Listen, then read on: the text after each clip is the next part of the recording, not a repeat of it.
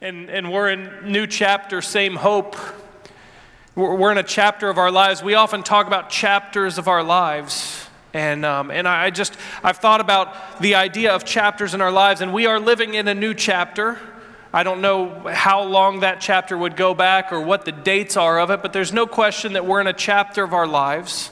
And as I look back through Scripture, there are different chapters that we see. But one thing I want us to understand today is while we're in a new chapter, sometimes if we get too focused on the chapter, we think that's the story. But our chapter that we're living in is a part of the bigger story of God and God's creation and God's people. And so today, as we walk through this new chapter, we need to get the perspective of the whole story. And so I just thought it would be fun. I, I want you to participate a little bit here. Um, if you're online, I'd love for you to type in your answers to, these question, to this question. But here, here's my question This chapter that we're living in right now, if, and define it however you want, the chapter that we're living in, how would you describe it? All right, just yell it out. It's good. Confusing? Okay. What else? Chaos? We're two for two. First service said the same two things. What else we got? Well, how would you describe this chapter that we're living in? Disappointing, okay. All right. Uncer- did I hear uncertainty? Okay. okay. I'm hearing a lot now. I'm sorry. Unsettling. Okay, so, so that's how we're describing this chapter, but, but as and as we were walking through this chapter, I mean, there's no question there's a lot going on in the world around us. Last week we talked about the fact that there are two kingdoms there's the kingdom of man and there's the kingdom of God. And so, as we talk about new chapter, same hope, I want us to understand through the course of this series that while we're walking through a chapter that's confusing and unsettling and, and difficult and chaotic, this is a part of a much bigger story, and we serve a God of hope. A God of hope that was at work chapters and chapters. If you look at this as, a, if you look at all of history as a book, chapters and chapters ago, the God of hope was at work, and today, a God of hope is still at work. And so while we describe this time as a lot of different things, and I think the overwhelming feeling is that, that it's a chaotic, difficult time, I want us to see God's Word and I want us to feel God's word today. And more than that, I want us to experience the Almighty God. We're going to talk today about Isaiah 6. And one of my struggles is as a pastor, I try my very best not to repeat passages. I try I want to preach new passages. I don't want to preach the same ones. And one of my struggles with eh, with this series is when I was studying, I was drawn to Isaiah 6 and I I just thought, man, I can't preach that again. We just preached that a year ago in our worship series. But man, it's good for us to look at Isaiah 6 today. I don't care if I preached it last week.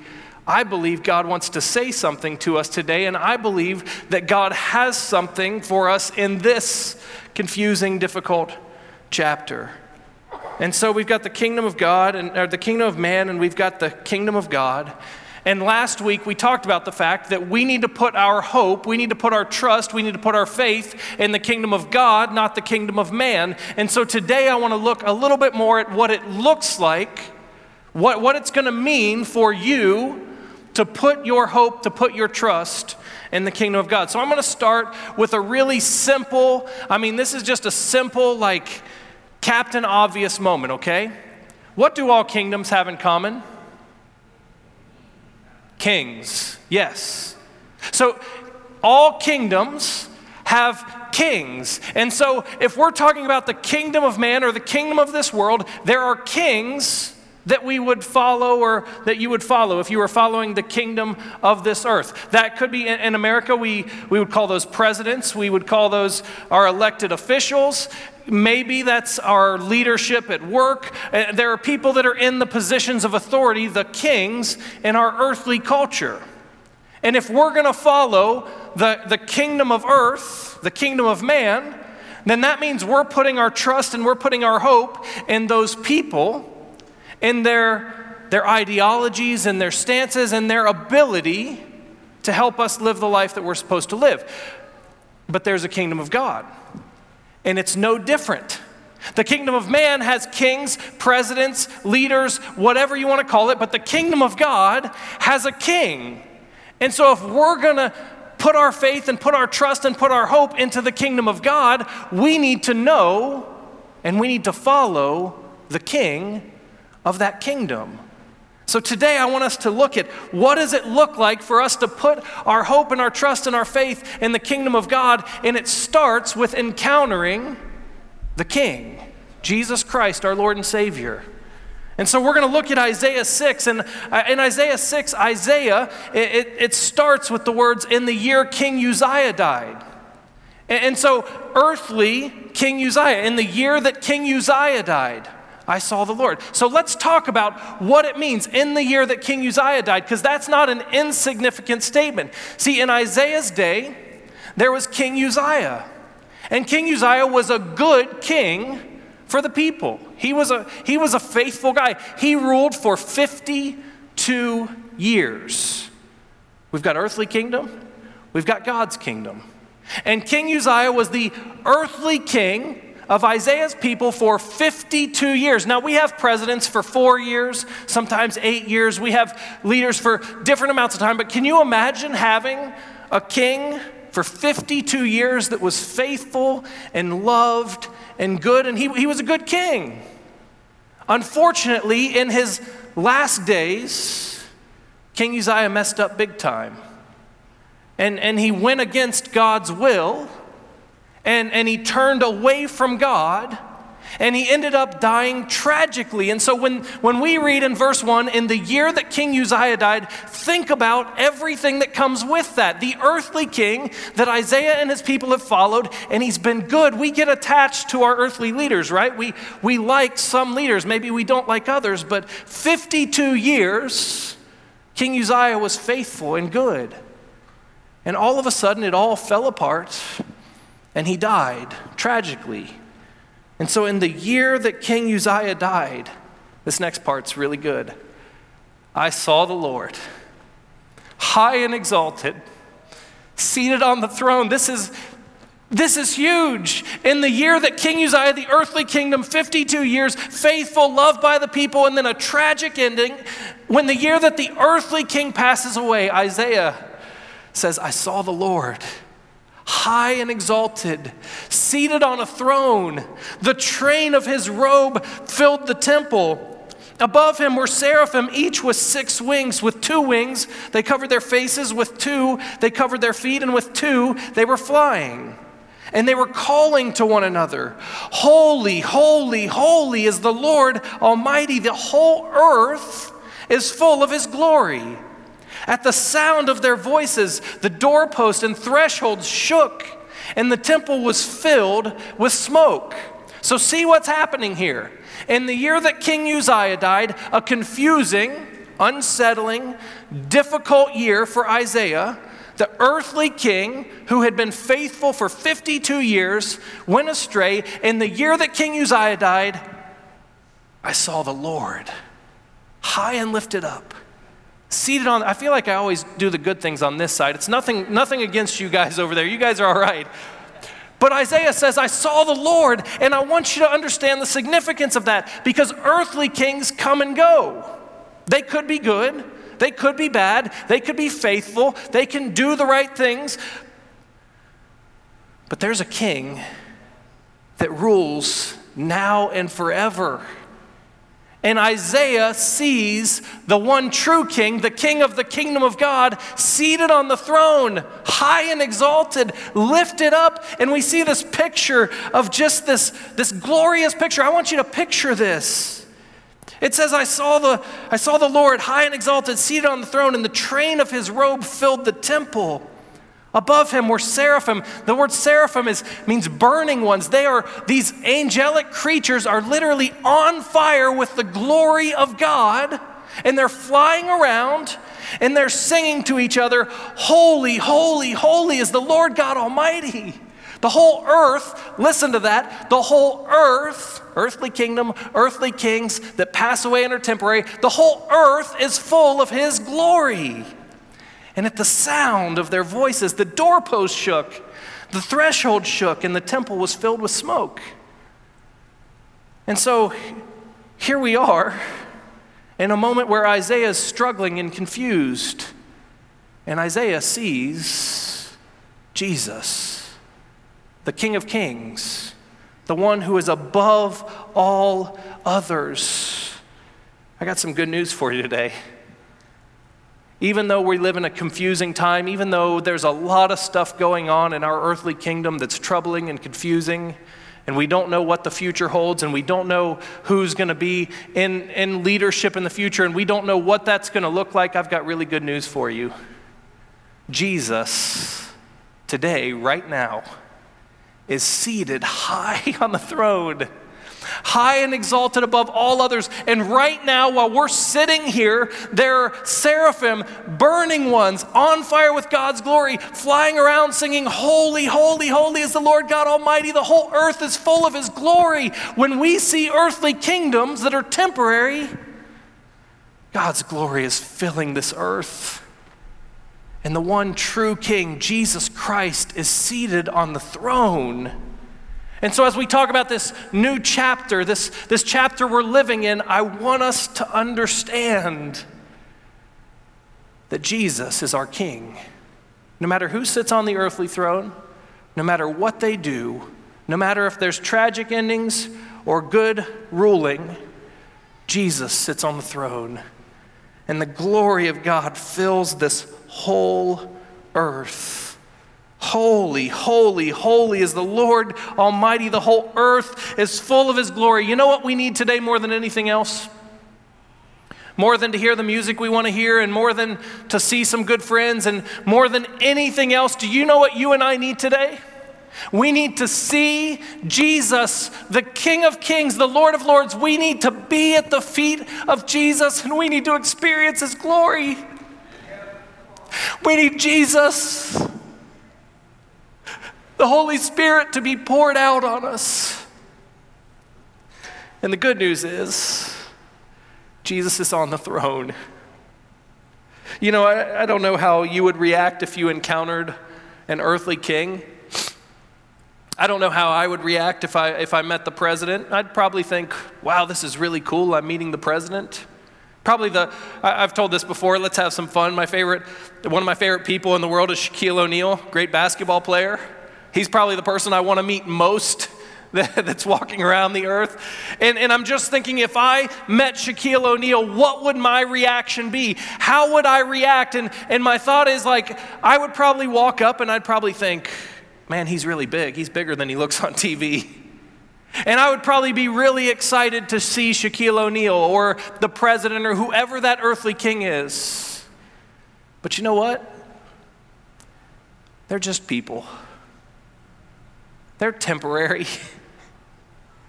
They're not the King of Kings and the Lord of Lords. Look at Isaiah's reply, verse 5.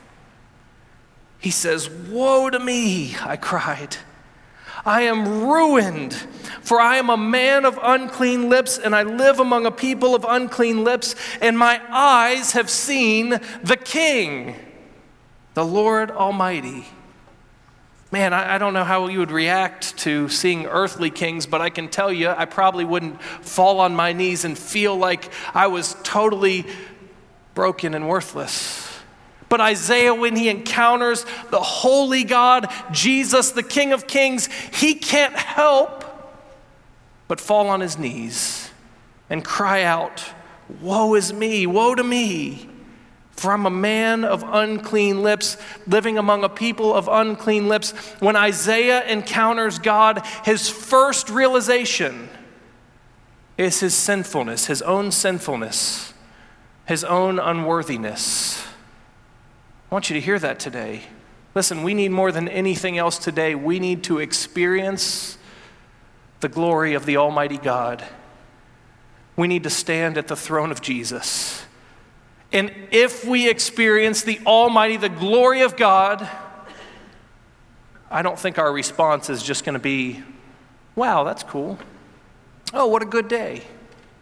I think we will fall on our knees and we will experience the glory of God and we will be brought to our knees and we'll say, Woe is me, we, I'm a man of unclean lips living among a people of unclean lips. Now I want to talk about that for a second. Isaiah, Isaiah, who is the prophet of God, Isaiah, whose name means God is salvation. We're not talking about the scum of the earth here. We're not talking about the worst of the worst. We're talking about Isaiah, a guy who's named God is salvation. And he, when he comes into the presence of God, falls on his knees and says, Woe to me, I am unworthy, I am sinful. Listen to me clearly. Way too often in the church, way too often as Christians, we say things like this, and, and I have said things like this Woe to me, for I live among a people of unclean lips. Woe to me, because I live among a people of unclean lips. We are really good at this because sometimes we feel like we're okay. We feel like, hey, compared to the world around us, we're doing pretty well. And so when we don't experience the holiness and the glory of God, we tend to sit back and we think, woe is me, because I have to live among all of these broken people. But when Isaiah, God is salvation, when Isaiah, a man of God, comes in the presence of Jesus Christ, his king, he falls on his knees and he says, Woe is me, for I am a man of unclean lips, and I live among a people of unclean lips. Do you hear the difference there? When he encounters the holy, almighty God, he immediately sees his unworthiness, his brokenness. And he doesn't just talk about the world around him, he doesn't sit back and say, Hey, I'm doing okay. He says, Compared to the holy God, woe is me. I'm a man of unclean lips among a people of unclean lips. Listen, if I were to ask you this morning, we talked about the trouble, we talked about the chaos, we talked about unsettling, and first service, there was the comment that hateful would describe this chapter we're in. We use a lot of words to describe the brokenness and the chaos around us, right? I want you to just take a second and think of, think of the words that would describe the brokenness and the pain and the chaos that's all around us. And it's easy for us in the church if we're judging by what's happening out there, if we're judging by what we see online or we see on the news, it's easy for us to start thinking, hey, I'm all right. I'm doing fine. But when Isaiah comes in the presence of the Almighty God, the Holy God, See, holy is not just without sin. Holy is that God is holy other. God is above all. There is none other like him. Jesus is the King of kings, the Lord of lords. He is above all. He's over all, through all, in all. Jesus is different. And when Isaiah comes into his presence, he quickly realizes, oh man, I'm unworthy. I don't belong here. I am undone, is what he says. And so sometimes we think we can come into church and we can hear preaching and we can sing music and we can we walk home and we never experience the holiness and the glory of God. And we start to think, woe is me, because I got to be around those broken people. But today, if we're going to fall at the feet of Jesus, we're going to need to acknowledge our own brokenness. And, and I would just guess, you know, we list those things that make the world around us broken. We list those things that make it sinful. And, and we list those and we think, hey, I'm doing pretty good. But if we're being honest, there's things in our own life that are not holy, that are not right. There are thoughts, there are actions, there are things that we do that are not holy. And when we come in the presence of the Almighty God today, oh man, we've got to acknowledge that. We can't lament the sin of the world around us without first repenting of the sin inside of us. Listen to me.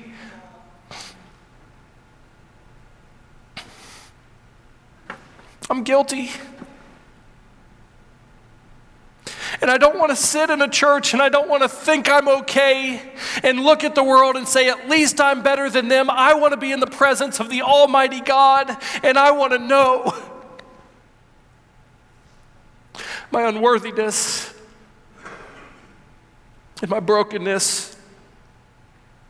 Let's see what Scripture says about us. Romans chapter 3, verse 23 says, For all have sinned and fallen short of the glory of God. Listen to the word there. For all have sinned and fallen short of the glory of God. Not most, all have sinned and fallen short of the glory of God. 1 John 1, verses 8 through 10 says, If we say that we have no sin, we deceive ourselves, and the truth is not in us.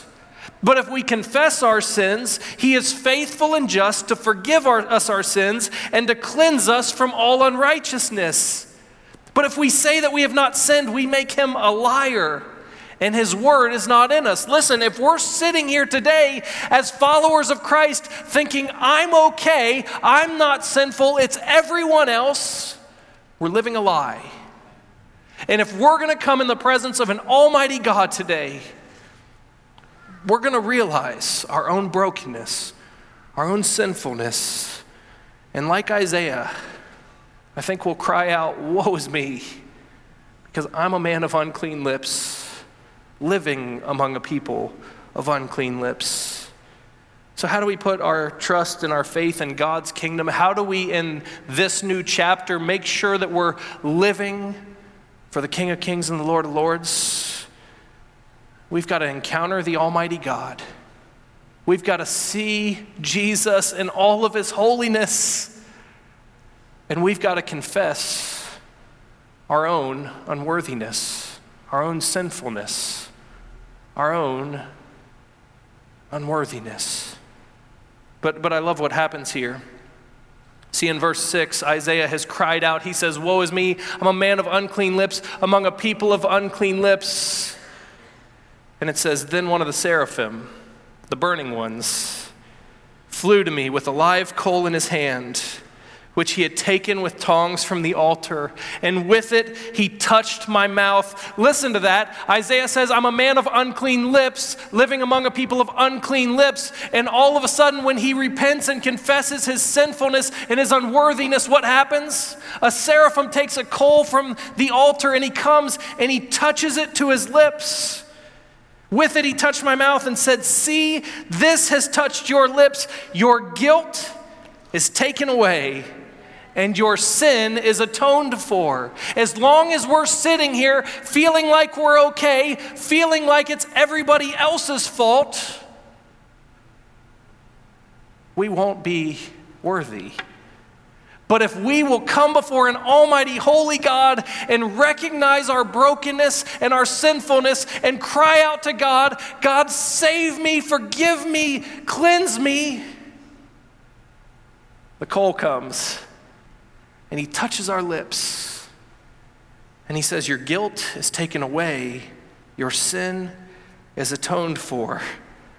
Oh man, today we need an encounter with the Holy God more than anything else, more than our favorite football team to win, more than hearing good music, more than seeing people, more than more than anything. We need to encounter the holiness of God Almighty. We need to sit at the throne of Jesus and we need to understand our unworthiness and our brokenness and we need to cry out. And we need to repent of our sins. And if we'll do that, Jesus will cleanse us. And I love this part, verse 8. It says, Then I heard the voice of the Lord saying, Whom shall I send, and who will go for us? And I said, Here I am, send me. So Isaiah comes before an almighty holy God. He realizes his unworthiness and his brokenness, and he cries out, I'm undone, I'm unworthy. And then Jesus heals him, and Jesus says, Who's going to go? And Isaiah doesn't say, Hey, hold on, let me, let me think about it, let me check my calendar. Let me weigh my options. Here's the thing when you encounter the holiness of God, when you're in the presence of Jesus and Jesus cleanses you and you repent and he cleanses you of your sin, there is no choice but to go. and to follow and to do whatever it is that God wants to do in you and through you. Isaiah goes from woe is me to please send me. From woe is me to please send me. It's incredible. It's where I want to be today. I don't know why you came to church, but I want to tell you that today we are in the presence of an almighty God. And today, the good news is we don't have to have some crazy thing. We don't have to be teleported somewhere. The Holy Spirit of God is at work in us and is with us today. And we are in the presence of Jesus Christ, the King of Kings. And the Holy Spirit is here. And we just need to be at his feet. And we need to repent. And we need to be cleansed. And we need to be sent. And so the worship team's going to come up. And I want to invite you today to the feet of Jesus. See, when we encounter Jesus, we become aware of our unworthiness. We confess our unworthiness. We are cleansed, and then we are commissioned. And so today, I don't know what else is on your mind, but clear it because right now, I want to invite you to the feet of Jesus. And we're going to sing a song called the Revelation Song. And in that song, we sing, Holy, holy, holy is the Lord God Almighty. Right now, today, we have the opportunity to sit at the feet of Jesus and to sing his praises just like the angels are. And we have the, the opportunity to be cleansed, to be made whole. So I want to invite you not to just sit there I want to invite you not just to sing, I want to invite you to encounter the King of Kings, the Lord of Lords. And I want to invite you to stand before, to kneel before, to fall before the King of Kings, to confess your unworthiness, and to be cleansed today. Please don't miss this opportunity to see Jesus. And so, as we sing this song, we're going to praise Jesus with everything we have. We're going to praise the Lord together. And I want to invite you do that however you feel comfortable. You can kneel, you can stand, you can shout, you can raise your hands. But don't just go through the motions. Come to the feet of the Almighty Holy God. And then, if, if you don't have communion, make sure you go back and grab some communion because we're going to sing a second song, and that song is all about surrender. And so, as we praise the Almighty, Holy God, as we come to Jesus' feet, I want you to be fully aware of your unworthiness. I want you to repent of your brokenness. I want you to think of the things this week that you thought or did or even just think about the holiness of God and how far we are from it. And I want you to repent. I want you to call out. And then we're going to see the grace of God move through the body and the blood of Christ. Jesus, we love you today. Thank you for each person that's gathered here, and we don't gather here for any reason other than to see you and to be changed by you. And so, Jesus, I pray that we would be at your feet right now and that we would cry out and we would worship you. And I pray that we would see you on the throne in a day that's confusing and our earthly kingdoms are messed up and chaotic. I pray, Lord, today that right now, as we worship you, we would know that your glory is all through the earth and your spirit is here. And I pray, Jesus, that we would encounter your holiness. We worship you. We love you. Work in our hearts right now.